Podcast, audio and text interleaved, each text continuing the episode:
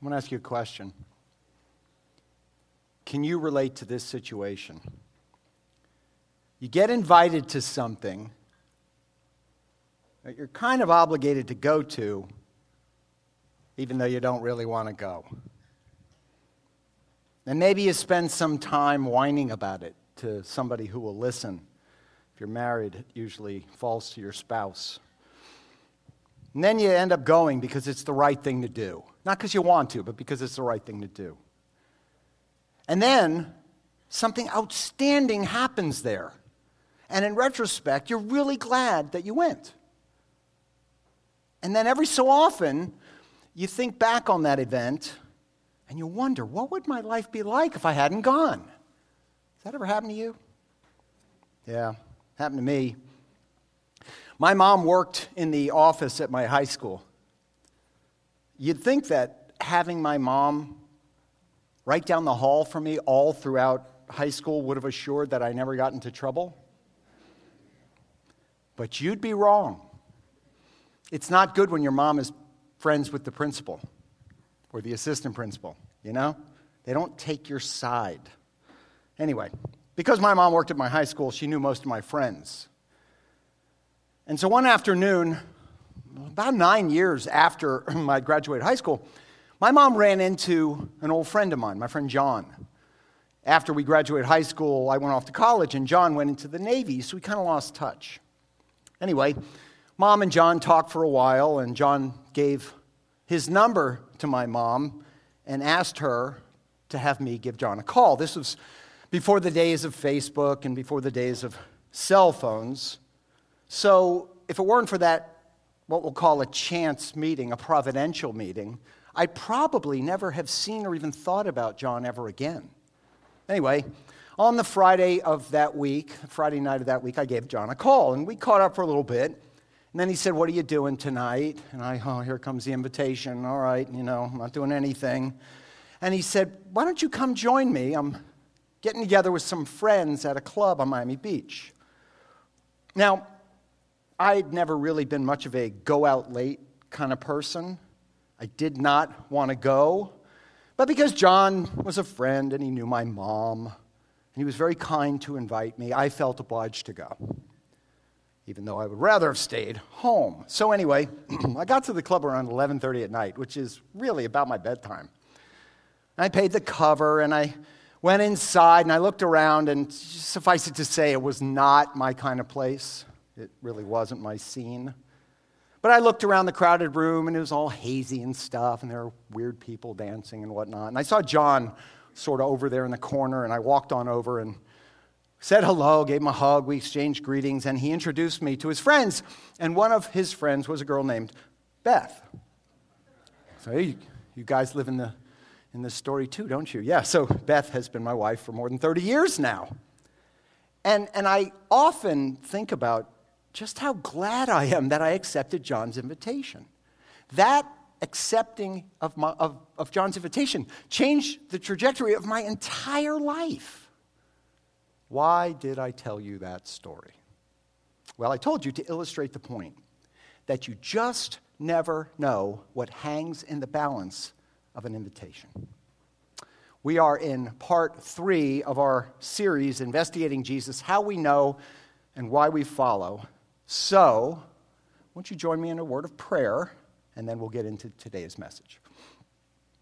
Heavenly Father, thank you for gathering us together this morning. Thank you for this ecclesia that you're building here, this gathering, this called out gathering of your people.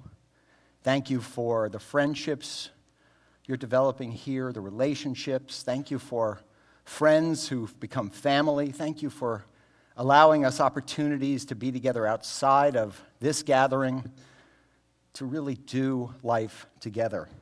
God, as we take a look at your word this morning, as we head back into Luke's gospel, we ask that you would show us things we've not seen before, that you would keep our hearts and minds open so that we can allow your word to change us. And God, we thank you for this time together in Jesus' name. Amen.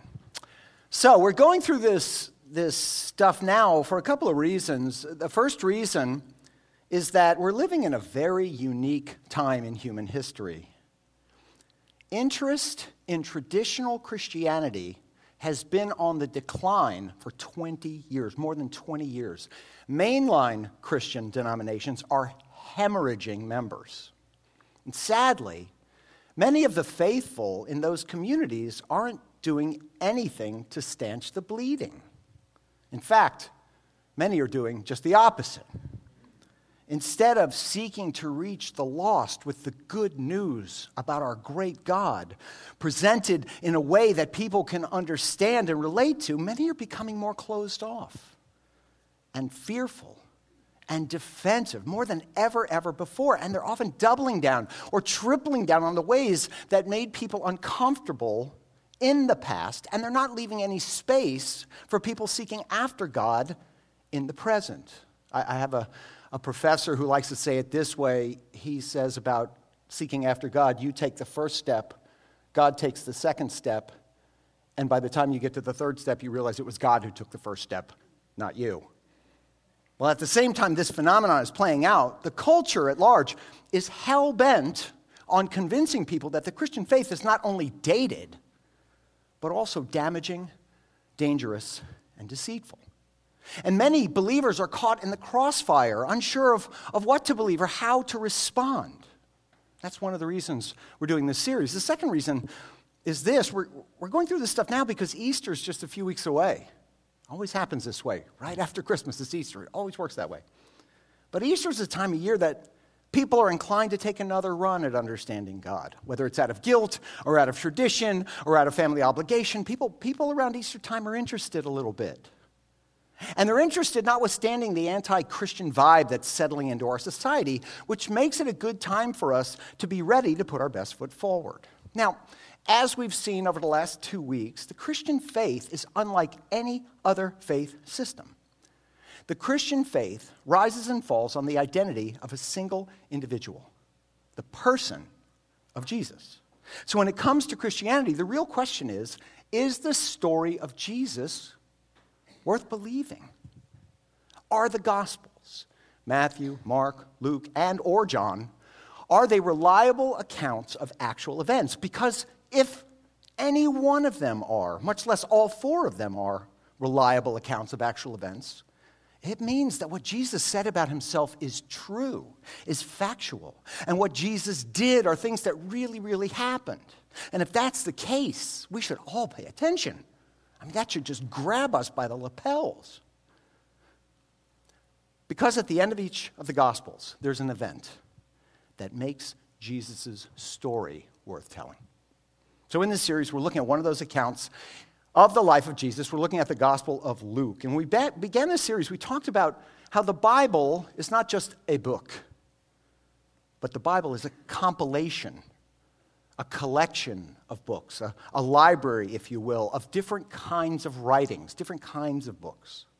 And while the writings of the Apostle Paul were mostly letters to specific communities of Jesus followers scattered around the region at the time, and the writings of James and the writings of Peter were more general letters written to believers scattered throughout the region, the Gospels were written as factual historical accounts of the life and teachings of Jesus. Okay. Now recall that Luke began his gospel, we talked about this in week one, not with an introduction that was going to indicate that he's about to tell some fanciful story. He didn't start off with once upon a time or a long time ago in a galaxy far, far away. He didn't say that. Rather, he said, he started off by beginning with the word many. Now, Luke was telling us he was neither the first nor the only person who is intent upon giving a true account of the facts surrounding Jesus' birth, life, death, and resurrection. Luke was one of many. Many in Luke's day knew the importance or felt the importance of assuring that the events surrounding Jesus' time on earth were, ac- were accurately conveyed and accurately preserved. And they weren't writing about ancient history or even a distant past they were writing about events that took place in their midst, in their present day. So, Luke, remember, he was a physician, he was specific, he was a scientist, he was a thinker, he was educated. He undertook to write an orderly account for Theophilus. And we are all the beneficiaries of that work as well. So, at the beginning of his gospel, Luke described the birth of Jesus, and after that, he introduced us to the warm up act. John the Baptizer. We talked about him last week. And he talked about John the Baptizer, and he talked about the important questions that people asked him. So, John introduced Jesus to the world by way of his immediate audience in Judea. Well, today we're going to start off where we left off. We're going to turn to Luke chapter 4. So if you have your Bible, go ahead and open up Luke chapter 4. I'm using the New International Translation. You can look at whatever translation you like, you'll be able to follow along. So here we go. News about Jesus spread through the whole countryside. He was teaching in their synagogues, and everyone praised him. When Jesus launched his earthly ministry, even though they were nothing like him, people liked him. And Jesus liked them back. Indeed, Jesus unconditionally loved them, so they felt comfortable coming to see and hear him. And when we're following Jesus the right way, that's how all people will feel about us, too. Now, Luke first mentioned the Apostle Peter right after Jesus was done with his synagogue teaching. We go to Luke chapter 4, verse 38. Jesus left the synagogue and went to the home of Simon. Now remember, Peter's given name was Simon, Shimon. But Jesus gave him a nickname Peter, Petros. Basically, the nickname, we could translate it to Rocky. A rock, okay? That's, that's what Peter's nickname is, okay? So from here on out, I'm going to just refer to him as Peter, just so you know who I'm talking about, so you don't have to do that switch in your mind as we go along. After listening to Jesus in the synagogue on a Sabbath, Peter invited Jesus over to his home for a meal, probably lunch. Wait, Peter was Jewish. Probably brunch. Peter was married, and when Jesus arrived at Peter and Mrs. Peter's home. We don't know her name. He discovered Peter's mother in law was living with them. Lucky Peter. Now, I loved my mother in law, just so you know. Now, Peter's mother in law was suffering from a high fever, and they asked Jesus to help her. So, Jesus bent over her and rebuked the fever, and it left her. And she, the mother in law, got up at once and began to wait on them.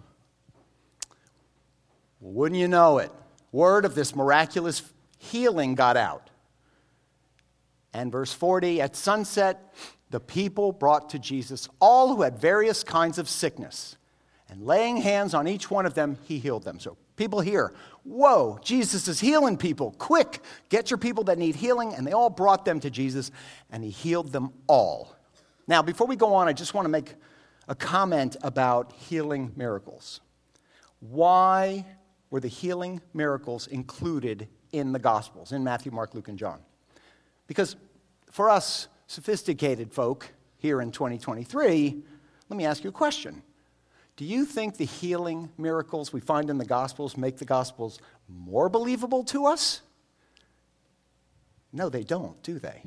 In fact, they kind of make them less believable they kind of make it seem more like a fairy tale. We tend to look at the ancients as some superstitious bunch of rubes who would believe anything, and we really do think that. But why, if we think that, would they be included in the Gospels? Well, Luke included them in the Gospels, these healing miracles, for a very simple reason. They happened. They really happened. So then we ask the question why? Why did Jesus perform these miracles at the beginning of his ministry? Well, this is one of the things that you, if you talk to me and ask me questions, you'll get this answer every so often. You're going to have to ask Jesus when you get to heaven for the specific reason. But we can speculate about it just a little, which might be helpful for our purposes today. So think about it like this The core of Jesus' ministry on earth was not the things that he taught. And by that I mean, the core of Jesus' earthly ministry was not knowledge solely for knowledge's sake. There were plenty of rabbis teaching knowledge, plenty of teachers in Jesus' day, most of whom we know nothing about, by the way. There's a handful that we've heard about, but most of whom we've known nothing about. The thing that sets Jesus apart wasn't his teaching per se. The thing that set Jesus apart was who he claimed to be, who he is, and who he was. You see, in the first century, disease and illness were associated with sin. And later on in Luke, Jesus would claim that he had the power to forgive sin. So if Jesus could show that he had the power to overcome illness and disease, it would be logical that he also had the power to overcome sin. And that makes the healings that we read about in the early part of the Gospels stepping stones on our path to understanding Jesus' ultimate power to forgive sin. And this is a theme we're going to see again soon. Where were we? All throughout the night, Jesus stayed up, healing everybody that anybody brought to the house. And then, verse 442, at daybreak, so all night he's up, at daybreak, Jesus went out to a solitary place. At, at daybreak, Jesus needed a break. So he went out to recuperate and to spend some time with God the Father. But the people still wanted to see him. Of course they did. The people were looking for him, verse 42. And when they came to where he was, they tried to keep him from leaving them. They wanted Jesus to stay. They wanted him to keep on healing people. And we'd probably do the same. We'd want him to stick around and heal the people we know. But, but Jesus had other things he needed to do. Verse 43 But Jesus said, I got to go. I have to go and proclaim the good news of the kingdom of God to the other towns also, because that's why I was sent. And so, Jesus moved on. Now, whenever we see the phrase kingdom of God in the New Testament, it refers to the reign of the or the or the applied authority that's what reign is of God. So Jesus was on a mission from God the Father to go and proclaim the good news of God's kingdom all over. So, verse 44, he kept on preaching in the synagogues of Judea. So, Jesus is traveling around preaching this good news throughout the synagogues. Now, before leaving the region, Jesus headed down to the Sea of Galilee, where an event that, if you've been a church person for a while, you've probably heard of where that event took place. So, here we go. We'll go to Luke 5 now, Luke 5, verse 1. One day, as Jesus was standing by the lake of Gennesaret, Lake Gennesaret is also known as the Sea of Galilee. Now, again, I, I talked about this uh, scholar that I was, I was listening to a few weeks ago. One of the things he says, which is really interesting, you know, Luke was Paul's traveling companion. So Luke got on a ship with Paul and traveled all over through rough seas, through the Mediterranean. They were shipwrecked. I mean, Luke had, Luke had been out on the water. Now, the Sea of Galilee is really a big lake. And so, for somebody who'd been out in the sea, the Mediterranean Sea, and who experienced the storms, this professor postulates and says, well, that's why he referred to it as the lake, as it is, because it wasn't all that impressive to him. He'd seen the sea. Anyway, true or not, I don't know, but it made sense. It was interesting. Anyway, the Sea of Galilee, of course, is a lake about eight miles wide, 14 miles long. We continue on in Luke 5 1. The people were crowding around him and listening to the word of God. Now, this is interesting to think about. When we hear the phrase Word of God, what do we think of? We think of the Bible, right? But when Luke wrote the phrase Word of God, there was no the Bible. It wasn't compiled yet. So after the resurrection, when, when, which is when this was written, when Luke referenced the Word of God, he was talking about the words of Jesus. You see it? After the resurrection, Luke had already so equated Jesus with God that he was comfortable equating Jesus' words with the words of God. Isn't that cool? All right, so Jesus was teaching, verse 2, and he saw by the water's edge two boats left there by the fishermen who were washing their nets. Now, Luke doesn't take a lot of time to expound upon this scene for us, and, and we go, hmm, I wonder why. Well, it's easy to see that because the original audience in the first century would have been able to picture the scene very easily, he didn't need to say anything further. If I said to you, I'm going to Publix, I don't need to describe Publix to anybody, right? We all know what it looks like, so I don't need to give you further description. And you walk in, and it has this terrazzo floor and this weird green sign. Yeah, right? You know it. But they, they, in a similar fashion. But for us, a little detail is helpful. So the scene Luke is describing is taking place in about mid-morning 9 10 10.30 the fishermen on the sea of galilee had just fished they just finished their shift they fished all night and they fished all night because the water's cooler at night And they're surface fishing with nets, so the water's cooler. And the fish would have been closer to the surface, making them easy to, cap- to catch with throw nets. So by mid morning, the fishermen would have pulled their boats out of the water, and they would have rinsed off their nets, and they would have stretched their nets out on a rack to dry. It's also likely that the women would have been on the docks cleaning and storing the fish from the day's catch. Once the nets had dried, the practice was to roll the nets up, stow them away, and then go home and take a nap. Kind of like I do after church on a Sunday. Because you've been out all night, you've been working all night, you're tired, you take your nap. So Jesus sees two boats. And here's what happened Luke 5 3. He got into one of the boats, the one belonging to Peter, and asked him to put out a little bit from the shore, push off a little bit. Then he sat down and taught the people from the boat. Now remember, here, Jesus already knew Peter. He'd eaten at his home, he'd healed Peter's mother in law. So he's, he's been there, he, they've broken bread. So he was familiar enough with Peter to ask Peter to, to follow his direction. So Peter got into the boat with Jesus, pushed off from the shore. Jesus sat down to teach from the boat. Now, consider this. Because Jesus asked Peter to do this, what did Peter have to stop doing? He had to stop cleaning up after his workday. He had to stop cleaning off his nets, cleaning out his boat. He had to stop all that to focus on Jesus. So, anyway, Peter situates the boat so that Jesus could speak to the audience on the shore. So, Jesus is out in the water and the audience is on the shore. And then Peter sat down to listen to Jesus teach because he kind of had to, right? I mean, there was nowhere else for him to go. He's sitting in his boat, the teacher's teaching. Like, he's going to teach and Peter's going to listen. So, Peter stayed awake. I'm guessing here, but I can't imagine Peter would have fallen asleep on Jesus no matter how tired he must have been. Remember, he was up all night fishing. Then we move on to verse 4. When Jesus finished speaking, he said to Peter, Now put out into the deep water, and let's put down the nets for a catch. Now, a few things I want you to see here. First off, Jesus asked Peter to do something that Peter was very skilled in doing, right? Peter's a fisherman. He didn't ask Peter to do anything like perform a miracle or anything like that. He just asked Peter to do a little thing for him. They're already a bit offshore. Jesus says to Peter, All right, push out even further into the deep water. And then Jesus instructed Peter to let down his nets. You know, the same nets that Peter had already cleaned and dried and rolled up and stored away.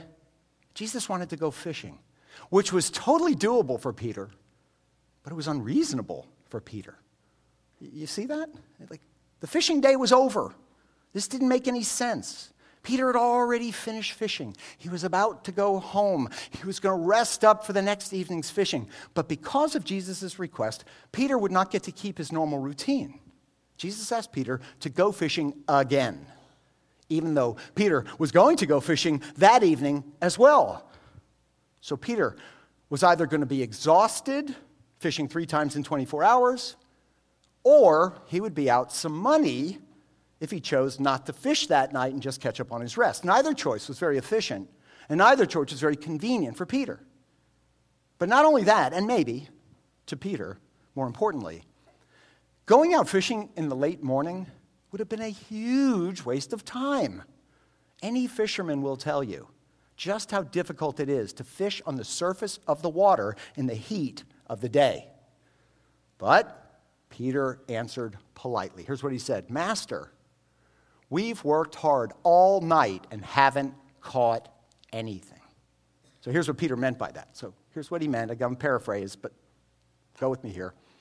Master, we've already fished at the right time you fish, and we didn't catch anything. With all due respect, Master, what do you think is going to happen if we try to fish at a time that everybody knows you don't catch any fish? And then Peter thinks, eh, you did heal my mother in law. And you healed a bunch of other people too. And your teaching on the kingdom of God was so spellbinding. So, all right, even though I'd normally say no to this kind of time wasting request, if you want to go fishing when there aren't any fish to catch, I guess it's the least I can do. I know my Peter and my biblical characters when I talk always sound like Jews from New York. Just indulge me, okay? What Peter said next is the place where this story intersects with my life. And hopefully, it's a place where this story will intersect with your life as well. Peter said this But because you say so, but because you say so, this is critical. In fact, before we go on, let's say it together, shall we? But because you say so. You realize how powerful that statement is? That statement has the power to change the trajectory of your entire life. Maybe you're struggling with the direction in which God is leading you. Maybe you know what God wants of you in your current situation, but you're just not happy about it. Maybe you think the way God is leading you is inconvenient. Maybe you feel like God's timing isn't right. Maybe you feel like you just can't afford to answer God's call right now. Maybe because money's tight, or, or because your kids are too little, or because you have other plans. Maybe, maybe you're worried about what other people are going to say. But maybe you also know deep, deep down that it is what God is calling you to do. Please know that your response in this moment may very well have the potential for good in your life that is better than anything you could ever have imagined. And even though it seems unreasonable, even though it seems impossible, even though it might even seem a bit perilous, or maybe you're afraid to take that step into the unknown, what if? What if you take that step anyway? I have been there, guys. Other people in this room have been there. And for me, when I finally quit resisting and said yes to God, He blessed me in ways that I never thought possible. And the joy that I now experience when I think about the amazing place where God has led me, just because I said yes, and when I think about the relief that I feel because I understand the horrible situation I would have been in had I said no, and the fact that I understand that that's available to everybody who makes the right choice in that moment, who answers yes to God in their lives, just because He said so, man, that, that gets me out of bed in the morning. That's available to everybody, to all of you. For the Jesus follower, it's here that everything changes. See, Jesus wasn't asking Peter to believe something, Jesus was asking Peter to do something. Jesus was asking Peter to take a step of faith a step that was perfectly within his ability to take. And Jesus knew that if Peter's faith intersected with God's faithfulness and he said yes, it would change his life forever. Verse 5 Peter answered, Master, we've been working hard all night and haven't caught anything, but because you say so, I will let down the nets. See, Peter knew just enough to take that next step. But, and this is important for us to see, Peter didn't know. He didn't know what hung in the balance of the next step. And we don't know that either. But isn't it true for those of us who've taken those steps, for those of us who can look back at those moments in our lives when we were at a crossroads and we listened to God's calling, that we shudder to think about what a mess we would be in now if we'd chosen not to listen to God? If Peter had said no in that moment, you know something? We wouldn't be talking about him today, would we? If Peter had said no to Jesus, he'd just have been another first century fisherman whom time and history would have completely forgotten. Like, um, and, um, right? I mean, but Peter said yes. And because Peter said yes, there is a city in Florida named after him. Think about that? A lovely one at that. And there's a city in Russia named after him. And there is a breathtaking building called St. Peter's Basilica in the Vatican City. Peter didn't know that. Peter didn't know any of that was coming. Peter had no idea what hung in the balance when he said yes to Jesus' seemingly pointless request. But he said yes because Jesus said so. And the rest of the story, as they say, is history. We never know what hangs in the balance of our decision about whether or not to follow Jesus. You know what Peter knew. You know you can take that next step, whatever it is that God wants you to do. But what you don't know is what hangs in the balance. So Luke finished up. The boys were going fishing again. So Peter returned to the shore. He got the nets and the fishing gear. He called out, Hey guys, come on, let's go. Fellas, I know this is nuts, but the rabbi asked me to do it, and it's a good idea to listen to him, generally speaking. Now, don't miss this. They all complied with Jesus' request before they understood and before they believed. They acted on faith alone. They acted on faith in Jesus alone. And after heading out, what could have been a few miles into the deep water, they let down their nets, and, verse 6, when they had done so, this is why Luke wrote this account. So that we understand the faith of which Jesus speaks is an active faith, it's a living faith. And in order to experience God in your life, we need to have an active, living faith as well.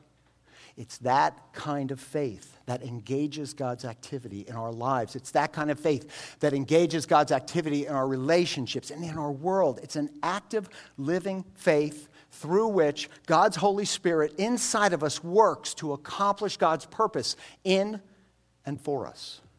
So when Peter and the boys had done so, not believed so, done so, when they had done what Jesus asked them to do, they caught such a large number of fish that their nets began to break. So they signaled their partners in the other boat to come and help them, and they came and filled both boats so full that they began to sink. Remember a few minutes ago, I asked the question, why the miracles? It's because the point of Jesus' ministry was not just what he taught, but also who he claimed to be. Jesus, God who took on flesh, was more than just a teacher, more than just a prophet, more than just a good guy. Jesus had authority over nature. Jesus is Lord. And when the men in the boat with him realized who Jesus was, Peter fell at Jesus' knees and said, Go away from me, Lord. Do you see it? Before, Peter called Jesus Master. After, Peter called Jesus Lord. And why did Peter tell Jesus to go away from him? Because in that moment, Peter's sinfulness was all he was able to see about himself. Go away from me, Lord. I am a sinful man. See, all his life, Peter had been taught that God distanced himself from sinners like Peter. And Jesus wanted to show Peter and the boys a different way. And Luke had to tell us about it. Not only does God not distance himself from us, God came near to us. God made his dwelling among us. God came so near that he said to Peter, Take me fishing. God came so near, if you remember your scripture, that he went to Matthew and said, Matthew, I know everybody in your community hates you. And I know your friends can't be trusted, but I want to invite myself to your home. God came so near that he said to Zacchaeus, Hey, Zacchaeus, come down from that sycamore tree. Today we're going to your ceremonially unclean home. I'm inviting myself into your life. I'm inviting myself into the most intimate setting there can be in first century Judea. This is Luke's point. God has not distanced himself from us God has drawn near to us. And the sinners, they recognize God and they liked him for it. And the self the self-righteous, they simply didn't. And they couldn't. Jesus changed everything. This story is for us. Luke concluded this chapter like this.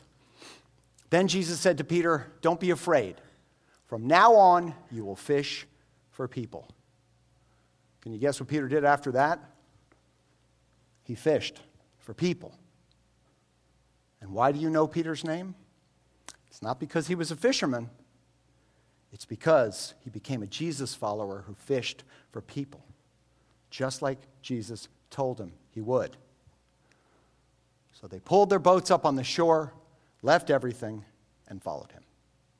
You see, Peter had no idea what was on the other side of his decision to say yes to Jesus. But here's what Peter noticed when he looked back on the crucifixions. This is going to come out of 1 Peter. Here's what Peter noticed that he wrote after the crucifixion and the resurrection. Here's what Peter wrote 1 Peter 1 2. When they hurled insults at Jesus, Jesus did not retaliate. Now, before the crucifixion, if you remember, Peter retaliated all the time. Peter was always spoiling for a fight. But he noticed that when Jesus suffered, Jesus made no threats. Before the crucifixion, Peter would have noted Do you know just how horrible crucifixion is? Peter would have said, I'd have been threatening everybody in the room. But after Peter's walk with Jesus, he understood what it meant that Jesus neither retaliated nor threatened, but instead, still in verse 23, Jesus entrusted himself to him who judges justly. And then Peter would say, But that's not the best part. Because in that moment, talking about Jesus, he himself bore our sins in his body on the cross so that we might die to sins and live for righteousness. By his wounds, you have been healed. You see, looking back after the crucifixion, Peter saw it all clearly. And that's why he left us with the gospel the good news about our great God that even though we are all sinners, even though we, none of us deserve God's goodness and grace and forgiveness, God so loved the world that He sent God the Son to us. And Jesus came and paid for our sins on that cross so we could live lives of righteousness connected for eternity to our Heavenly Father. And Peter would say, and Luke would say, that's why Jesus is worth following. That's why we follow. And that's why you have to follow too. Not because of what Jesus will do for you, but because of what Jesus has done for you. Through his account, Luke wanted us to experience what Peter experienced firsthand. And Luke wanted us to know that we too, like Peter, have been invited to follow. When Peter's simple act of faith intersected with God's faithfulness, Peter would never be the same. And when you answer the very same invitation, when you act on, when you say yes to God, something's going to happen inside of you as well. There are some invitations that feel more like an obligation. And following Jesus may feel that way to you. But if Luke is telling the truth, and if Peter is telling the truth, Nothing could be further from the truth. Following Jesus is going to be inconvenient. But take it from me. I promise you that down the road, refusing to follow Jesus is going to be more inconvenient. And here's how I know your greatest regret would have been avoided if you'd been following Jesus in that season of your life. Let that sink in for a moment. And what seemed in that moment to be the interference of God will, upon hindsight, show itself clearly to you as the salvation of God in that moment and in those circumstances. And so, that same Heavenly Father who loves you and who sent His Son to die on the cross for you says, I want you to follow me. Not so I can ruin your life, but because I'm the author of life and I want only the best for you. Is it going to seem inconvenient sometimes? Yeah, it will. Is it going to cost you? Mm-hmm. Yeah, that too. But refusing to follow Jesus is going to cost you more. Much, much more. Following Jesus is the best thing you will ever do in your life. So when God is trying to tell you something, whether He's just tapping you on the shoulder or whispering in your ear or He's clobbering you over the head, remember to respond to his call with this because you say so. You never know what hangs in the balance of that decision, but I can assure you, and God can assure you, more importantly, you will never regret it. Take that next step. And we'll pick up here next time as we continue investigating Jesus. Amen? Let me pray for you. Heavenly Father, thank you for preserving this message. Thank you for Luke's diligence and recording it for us. Thank you that we have it to read 2,000 years later, that we have it to help us understand you better. Father, thank you for loving us so much that notwithstanding the sin that's corrupted us, you still desire for us to be yours. So, God, as we head from here today, allow us to understand that we're your hands and feet, that they'll know us by the love that we have for one another, and that you've kept us here so that we can tell others about you and then draw them closer to you as we move along. We thank you for this time, God. We ask for a blessing upon all who are part of our community, whether they're here or watching remotely or far away. We thank you for bringing us together. In Jesus' name.